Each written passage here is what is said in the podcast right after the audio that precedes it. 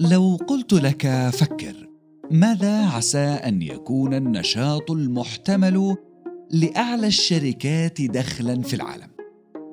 ستظن أنها على الأرجح شركة بترول ضخمة أو عملاق تكنولوجي مثل أبل وجوجل وغيرها أو مؤسسة عقارية تبني ناطحات السحاب وتبيعها.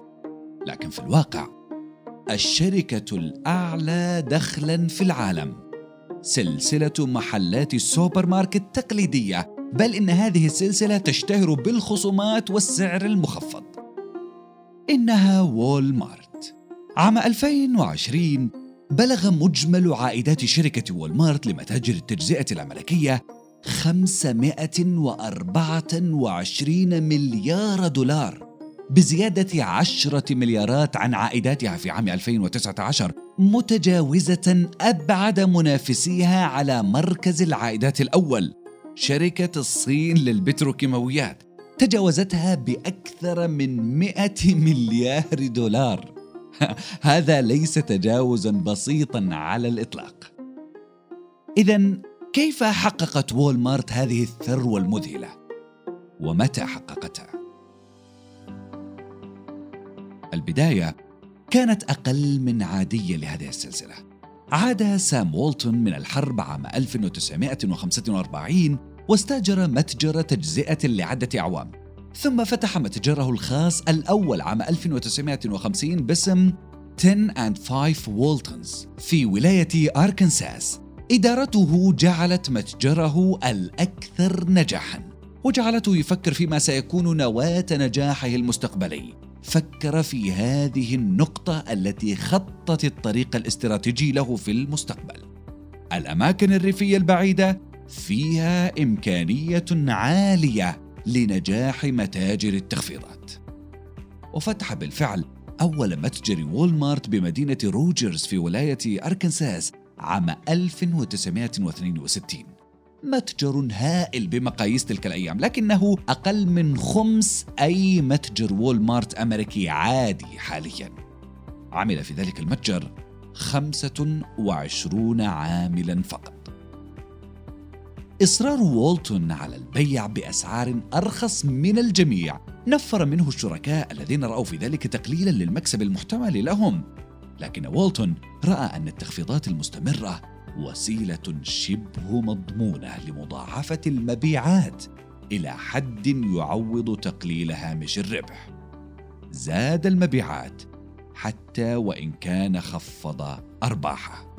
وبالفعل بحلول عام 1967 صار عدد فروع وولمارت 24 فرعا وبلغت مبيعاتها 12 مليون و700 ألف دولار. وفي عام 1980 بلغ حجم مبيعات متاجر وولمارت مليار دولار في العام وهو رقم ستحققه المتاجر في أسبوع واحد عام 1993 وفي عام 1997 بعد خمسة أعوام ستبلغ مبيعات متاجر وولمارت 100 مليار دولار في العام.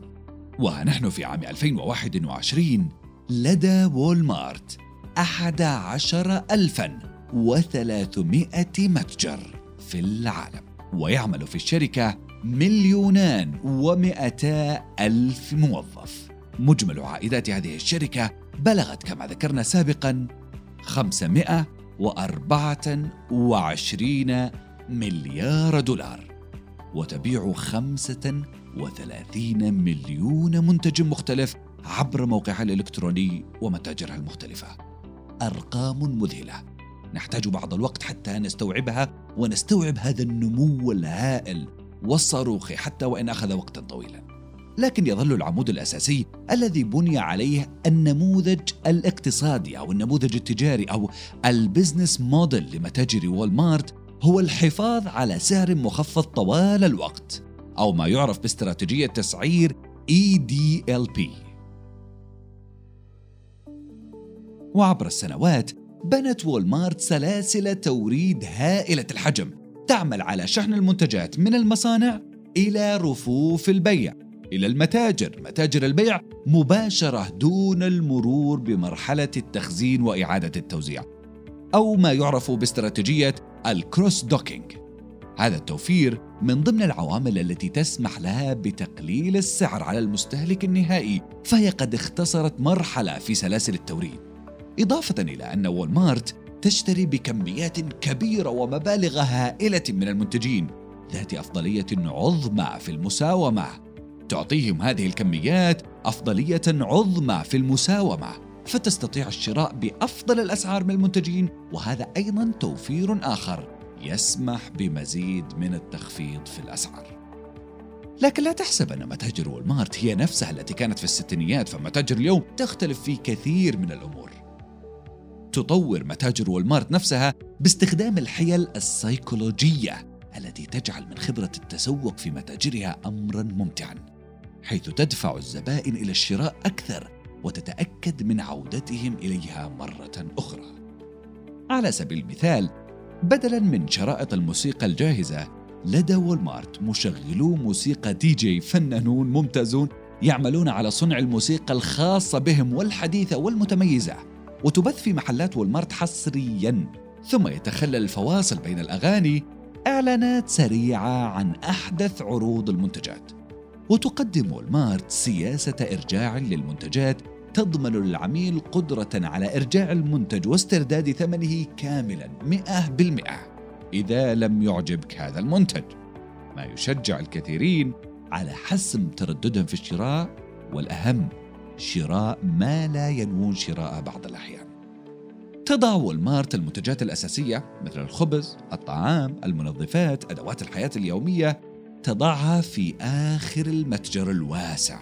ما يرغم العميل على المرور بحارات مليئة بالمنتجات الأخرى المغرية التي تلتمع عليها أرقام الخصومات المبهرة. فيشتري المزيد.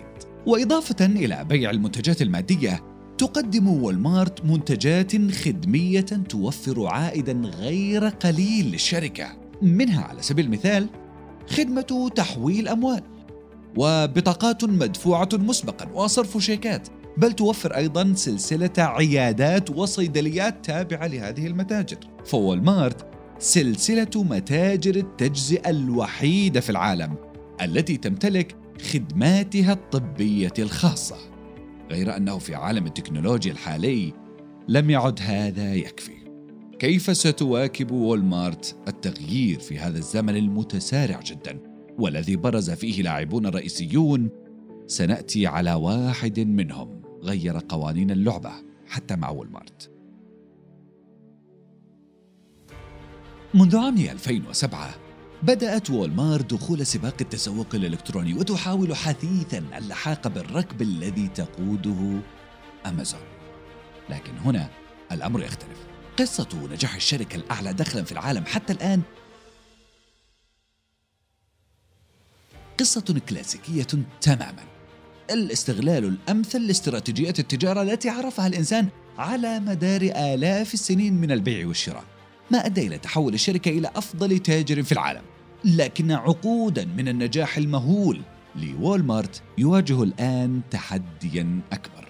فطبقا لإحصائيات 2019 كانت عوائد وولمارت 514 مليار دولار لكن كان منها 22 مليار فقط من موقعها الإلكتروني بينما منافستها أمازون التي كان مجمل عوائدها 280 مليار دولار وقتها كان منها 141 مليار دولار من التسوق الإلكتروني أي ما يقارب النصف. لا تنسى أيضا أننا نتحدث عن العوائد ليس الأرباح. فمن 514 مليار دولار عوائد في عام 2019 كانت أرباح والمارت ستة مليارات دولار فقط. بينما أرباح أمازون من 281 مليار دولار كانت 11 مليار دولار.